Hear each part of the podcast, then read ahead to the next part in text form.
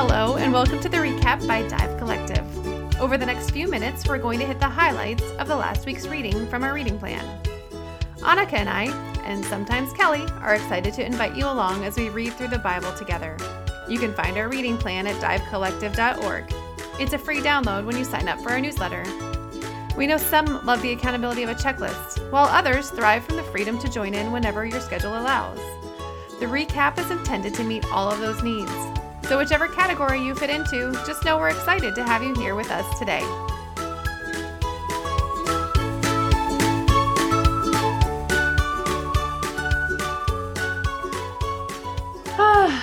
Welcome back to the recap, take two. Erin Yes, forgot to we hit admit this? record. Yeah. So this is actually the second time we're talking about this. This is the August 7th episode.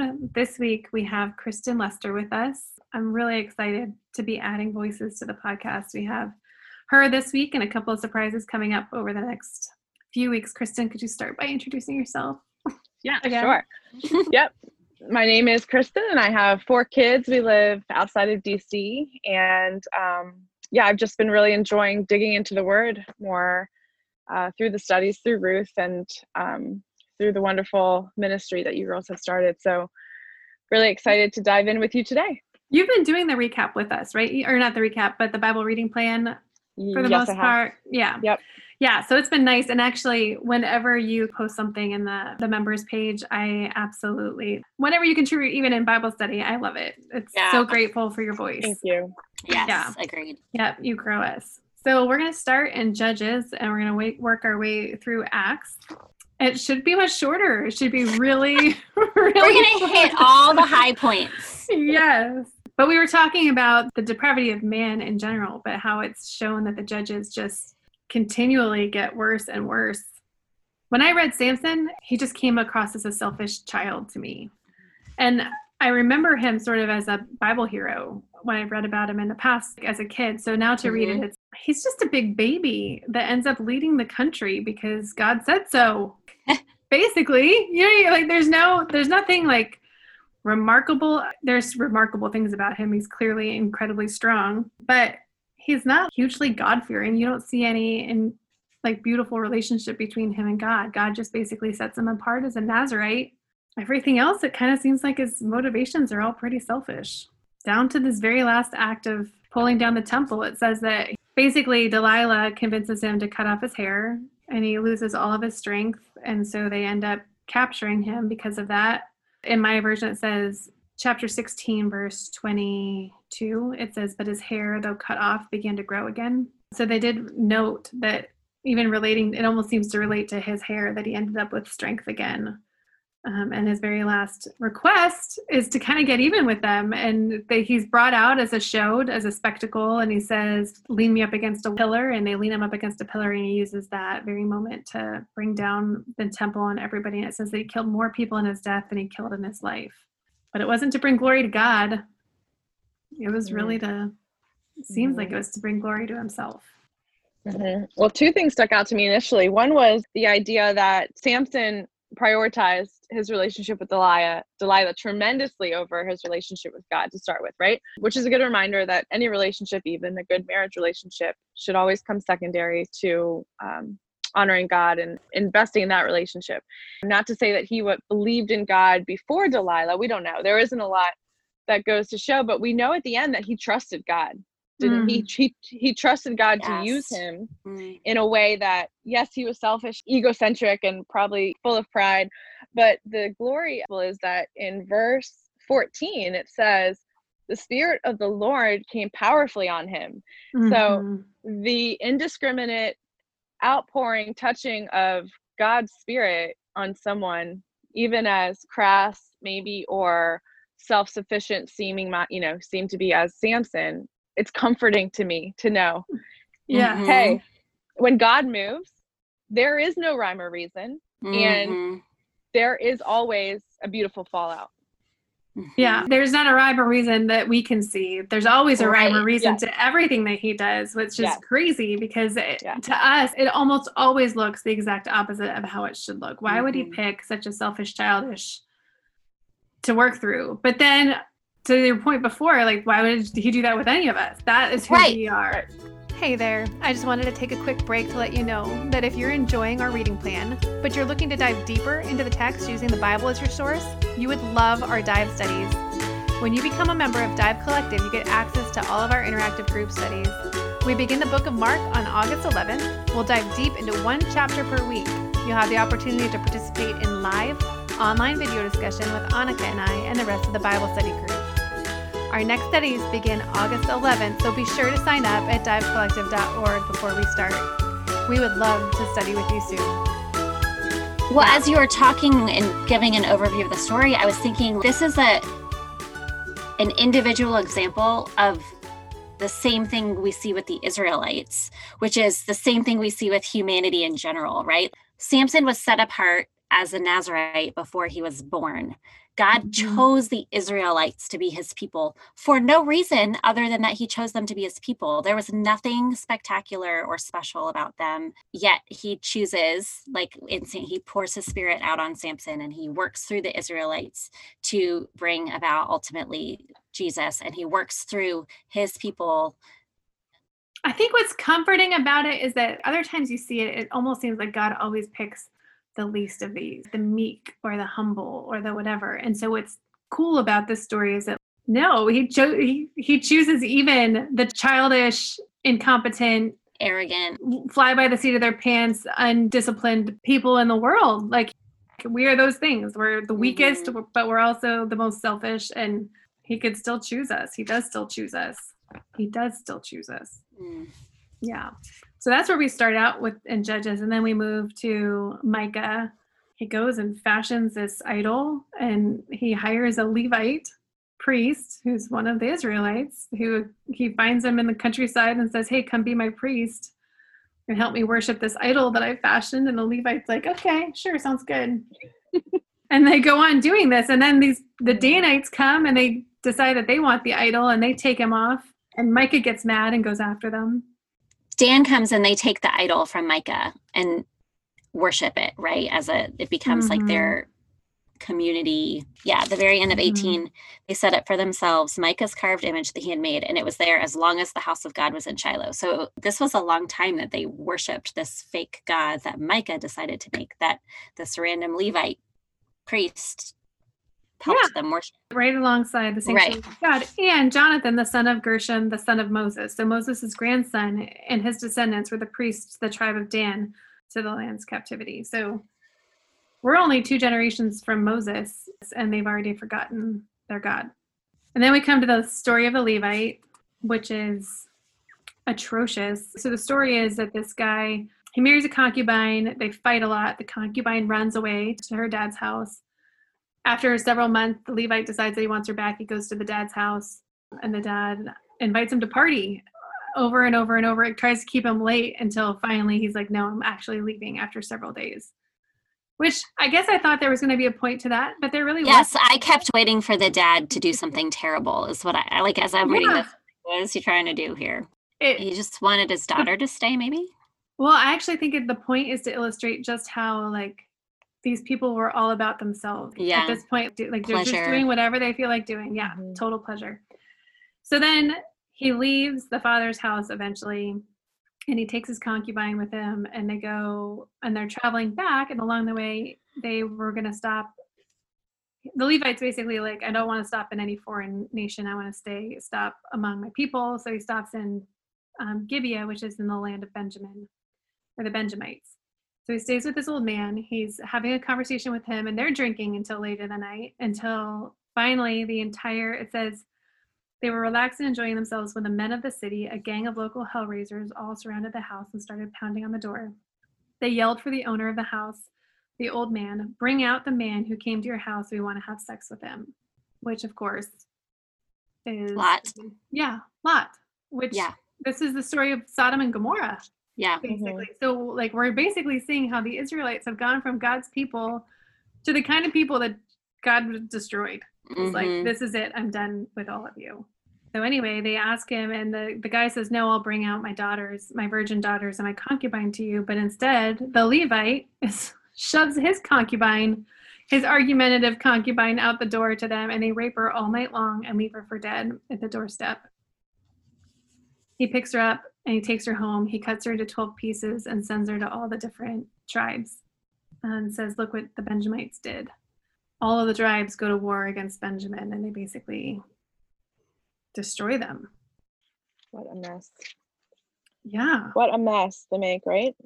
Yeah. Yeah, I just I feel like the whole book of Judges was just like the cycle. We I think we've talked about it. Just Mm. disobedience, hearts turn away from God, then God's discipline has to come, and then repentance finally, and then deliverance, Mhm. right? And so it's almost I feel like as I was reading, God was just kind of in the background. He seemed absent, but he was just waiting for them Mhm. to get enough so sick and, and tired of their sin that they're willing to repent and Mhm. a, a willing heart bent in repentance is one that spurs god's heart to move in deliverance so even after yeah just cycle upon cycle god was still faithful still faithful still faithful but they but it was conditional he he wanted them to want to be with him before he would move towards them right he was always moving towards them but he doesn't want a people who doesn't want who don't want to be with him Honestly, I feel like you just took us right to Jeremiah. Mhm. Am I right? Yeah. Yeah. Well, all of Israel goes and fights against this tribe of Benjamin and they kill everybody except for what, like 600 men or something. So then they realize, yeah. shoot, there are going to be no more Benjaminites. So we need to find wives for these guys, which reminded me of what you were just saying, Kristen, in Jeremiah, how this week, I feel like this is a theme of prophets, um, Mhm. well, scripture in general, I guess, but God is about restoring them, his people. In Jeremiah 30, verse 11, it says, I will discipline you justly, and I will by no means leave Mhm. you unpunished. But then you keep reading a few verses down, he's talking about restoring Zion again. Nevertheless, I will bring you health and heal your wounds. So, like you were saying, Kristen, that cycle of disobedience and discipline, that's part of the covenant. God made this covenant with his people. Discipline, repentance, restoration. Yes. Yes, God is keeping his promise. There was another passage, I think a couple weeks ago in Jeremiah, where God says, like, I will discipline you just like I promised. This I told you this was going to happen. That discipline is always a result of our choices, people's choices to reject whatever God has told Mhm. us. And then there's repentance and restoration because of Mm. God's everlasting love. Yes. I love that we were talking about the covenant that they had with uh, that God has had established with them. We've talked about multiple times over the past few weeks that the covenant that God had with them was you obey me and I will always I will always stay near and protect you. And then I love that in Jeremiah 32 towards the end we see 37 through 40 says what's more I'll make a covenant with them that will last forever a covenant to stick with them no matter what to work for their good. I'll fill their hearts with a deep respect for me so they'll not even think of turning from me. So, the old covenant, I think that's what you call it, Kristen, the Mosaic covenant. That's probably the Mhm. correct term for it. The Mosaic covenant that he had established with them versus the new covenant that we live under right now. And that's what he's talking about here is that what's more, I'll make a covenant with them that will last forever, a covenant to stick with them no matter what. It's not contingent on obedience any longer. It's about I promise that I will stick with you, that I will be with you. And it and he and he does because he puts his spirit in us. He, I'll fill their hearts with a deep respect for me so they'll not even think of turning away from me. And that is that that Holy Spirit in us, that he it's God in us.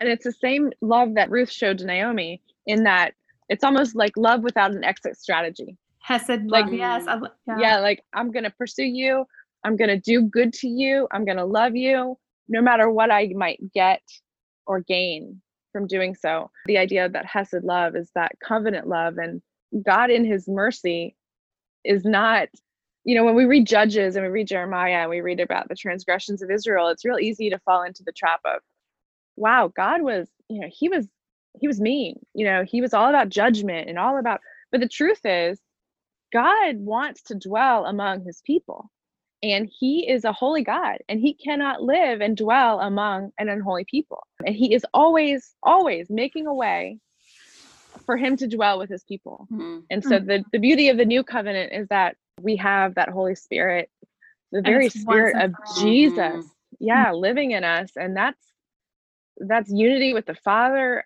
nothing we did merits it we can't ever lose it it's powerful stuff the idea of i'm going to do good to you because i've made an oath to and Mhm. i'm so stubborn in my love for you i'm not backing down no matter what you do Yeah, I feel like. I mean, I as you're talking, I'm like I'm thinking of Samson. It's like that's us. Like we are the ch- like, even the fact that we are childish children, completely wrapped up in ourselves, and he's and you're mine, and I will put my spirit in Mhm. you, and I will dwell with you, and in all of your childish for no good reason except that I just Mm. love you. Like, Mhm. And the idea that he wants to be where we are mhm. you know, all the time. That's the story of the gospel. It's not just redemption and all he's done for us. The goal of redemption was fellowship with the Father. It wasn't just to be redeemed, it was a means to an end that God might dwell with his people. In Jeremiah 31, where it's talking about the new covenant, I wrote, Jesus is coming out on this. That's what God did when he sent Jesus. He, in 31, 34, I will forgive their iniquity and never again remember their sin. He can do that because of Jesus, because Jesus Mhm. paid the price for all of that. So when God sees us now, we're clothed in righteousness. And so because Mhm. we're clothed in the righteousness of Jesus, God dwells with us. Like Yeah. The the way that those pieces connect and it's mind blowing because of Jesus, he dwells with us, and Yes. then he gives us the Spirit. Yes. Well, and the idea of Hesed love being always demonstrative, demonstrative. It's Yeah. always being something's being done towards us. It's not this idea of agape love, you know, where it's maybe an mm-hmm. emotion or a thought or a feeling. No, this is like straight demonstration of this is how much I love you.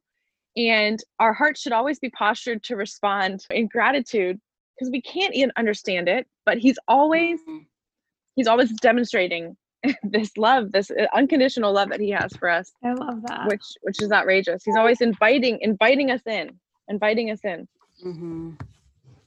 There was before we leave Jeremiah, there's just one more thing that I think is actually going to be the great this will be a great bridge to Acts. Speaking of that new covenant, Jeremiah 31 verses 33 through 34 says, This is the brand new covenant that I will make with Israel when the time comes. I will put my law within them, write it on their hearts, and be their God, and they will be my people, and they will no longer go around setting up schools to teach each other about God. They'll know me firsthand, the dull and the Mhm. bright, the smart and the slow. I'll wipe the slate clean for each of them. I'll forget they ever sinned. Guys, they'll know me firsthand, the dull and the bright, the smart and the slow. There's nothing that can keep God from being known, fully known, when it comes to the Spirit of God. There's nothing that disqualifies or makes somebody any less qualified. We are equally, we have equal access to all of the depths of God. We don't need to be taught because He dwells in us. This is so good. And so, this is what one of the things I've talked to you about, Annika, a lot is that when we talk about the gospel, like you often hear people give the gospel, and it's the death, burial, and resurrection of Jesus Christ. And that is the gospel. But I love here in um, Acts, at the end of 18, right before we get into our reading for the week, it's talking about Apollos. And Apollos comes from Alexandria. He's going to be a really bright guy who's been educated in oration. And he comes and he's preaching about this Jesus, yeah, in Ephesus, which is another group of really bright people. These are Greeks. So he comes to this to the Ephesus and he starts preaching the gospel. And Aquila and Priscilla and Priscilla are both there and they're listening to him. And it says Apollos was accurate in everything he taught about Jesus up to a point, but he only went as far as the baptism of John. He preached with power in the meeting place. When Priscilla and Aquila heard him, they took him aside and told him the rest of the story. And basically, they're like in the rest of the story is telling them like, no, it's not just you don't just have knowledge of Jesus, like you actually the Holy Spirit was poured out on us, and we all have access to the Holy Spirit to live and dwell in us. And so, I just love Priscilla and Aquila are like, yes, that's all the good news. Also, Yes, the Spirit of the living God is alive in us. And the I love idea that Paul expects all Christians to receive the Holy Spirit. Because he says, you know, chapter 19, did you receive the Spirit when you believed? Like those mm-hmm. should go hand in hand, right? Yeah. Did you receive the baptism of the Holy Spirit when you believe? And clearly he states the importance there throughout all of his writings. But yeah, that's that's where the power is. That's where the power comes, you know, like in the upper room, the disciples were waiting. They were waiting for the Holy Spirit because Mhm. that's what gives boldness and and clarity of of our mission. I mean, we can know about him, but it's because of the Holy Spirit we can actually know him um, because it's his spirit in us. And I love that because I think that was the connection that we were talking about earlier that they had to follow the law in the old covenant. Mhm. In this new covenant with the Holy Spirit in us, the law is Mhm. literally what did you say? You uh, painted on our heart. Painted on like a wall. Like I just see the Lord just Yeah. app- applying that paint you know, to our hearts. Mhm. Yes, Yeah. like the law is just written all over us. We know, we know, we know when we're we know when we're following it. We know when we disobey it. But our desire, like spirit, when we are walking in step with the Holy Spirit, it's to obey us, and He shows us the way. So good. Anything else like really pressing from Acts? It's a big picture of the hand of God, the way that He's Mhm. like. Well, Paul's just determination. I think is the thing that stands out. Paul knows. He says the Holy Spirit's told me time and again that I'm going to experience tremendous hardship when I go to Jerusalem. So let's go. He's in it for the long haul with God. Like whatever it takes, he's going to glorify God. God is going to glorify himself in our lives. That's what he does. So we can be willing participants or we can be unwilling participants. And the way that Paul is I'm in and he goes he he's not surprised when he's taken to all these different places and he's put on trial and the access Mhm. that he gets to kings Mhm. to share the gospel Mhm. is unbelievable, really. But that's all the providence and the hand of God. Kristen, you brought up the to live as Christ to die being Verse 14. Paul. Mhm. Yeah, 21 verse 14. Yes. about Yeah. how they were trying to persuade him. They were trying to help in their heart. They meant well, right? But ultimately, Paul's like, why are you breaking my heart? I'm not ready to only be bound, but to die. And, you know, they don't understand the circumstances and they're just like, okay, the Lord's will be done. But yeah, I think the beautiful thing here is we see Paul's heart and his excitement. The point is, he knows what he is about to encounter once he passes from this world, that the excitement of spending eternity with Jesus is real in Paul's heart. And it's that that is driving him to not fear death and to be willing to go where the Spirit leads, knowing ultimately that it might likely be, be the end of his life. I really like the way that my version writes it. It says the issue in Jerusalem is not what they do to me, whether arrest or murder, but what the Master Jesus does through my obedience. Can't you see that? His obedience to go and no matter the cost. Mhm. Like he knows that Jesus is going to do magnificent things through his suffering, and he's like, it's worth it. It's, Right. it's on for whatever gain there is for Christ. Uh, I'll go through whatever it takes. Mhm. Yeah. Mhm. I read the other day that in you know, I was I forget what it was, but it was this very idea of are we willing to be expendables, expendable soldiers in the you know in the army for God? That's a heavy heavy thought. And to read this is like, man, Paul was such an honorable. But the truth is, he loved Jesus. Like he wanted to be with him. That's the Mhm. bottom line. Yeah, I think that- the thing that blows my mind about Paul is the in between. Like Paul, Paul not only was willing to die for Jesus, that almost seems Mm. like the easy part because he knew what was waiting for him on the other side. Yeah. But he also knew that that process was probably going to be humanly speaking miserable. He was going to be imprisoned and Mhm. bound and t- tortured and be like there was a lot he was going to have to go through to get to that point and it Yeah. still didn't faze him. Like he just Mhm. I totally forgot about this earlier, but even beyond that, this is how good our God is that when we do those things, when we are willing to go the distance, God shows up. He shows us that he's there. Like he he gives us signs and signposts to say you are on the right track. This is and so I love this. Chapter 23 verse 11. That night the master appeared to Paul. It's going to be all right. Everything is going to turn out for the best. You've been a good witness for me here in Jerusalem. Wow. Now you're That going to be my witness in Rome. Powerful stuff right there. just this morning I was praying because I'm feeling I'm just longing for his like to feel his presence. I'm longing to know that like I don't want my reading and my work to be just something that I do, you know, like I want it to be I want to I want fire in my belly. In some respects, everything that I'm doing, I'm just doing it as the next step. Like this is the next obedient step forward. I'm doing I'm I'm writing the articles, I'm kind of plodding along so anyway, I went to Psalm 119. It's just it's a prayer that I've been it's a psalm that I've been praying a while ago that's just really been speaking to me about his word and signposts is written in it a lot. Mm. Um, but that's what I've asked. I was just reading from the beginning, and one of the things that I was asking is, you know, just I want some signposts. I want to be encouraged. I want your marvelous works. And it was funny because I prayed that, and then I got up and I started working for the day, and and then I got a call from Michelle. And Michelle is one of our members that she called me and she was like, "Hey, I was thinking about." She had a contribution that she wanted to contribute to the collective, basically.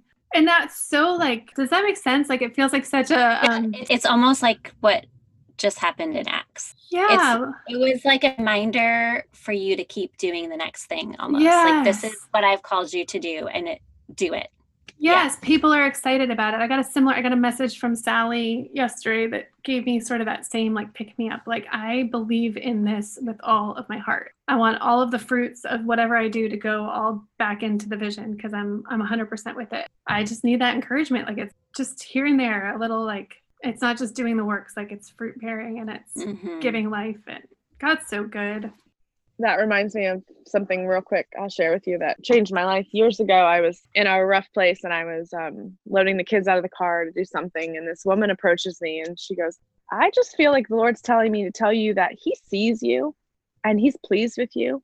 Because I felt like you said I was just doing the next thing, the next thing. And I was, t- I was weary.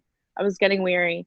But to know that we have a God who sees us and He delights in us and our obedience is a beautiful offering and sacrifice. It's a pleasing aroma to him.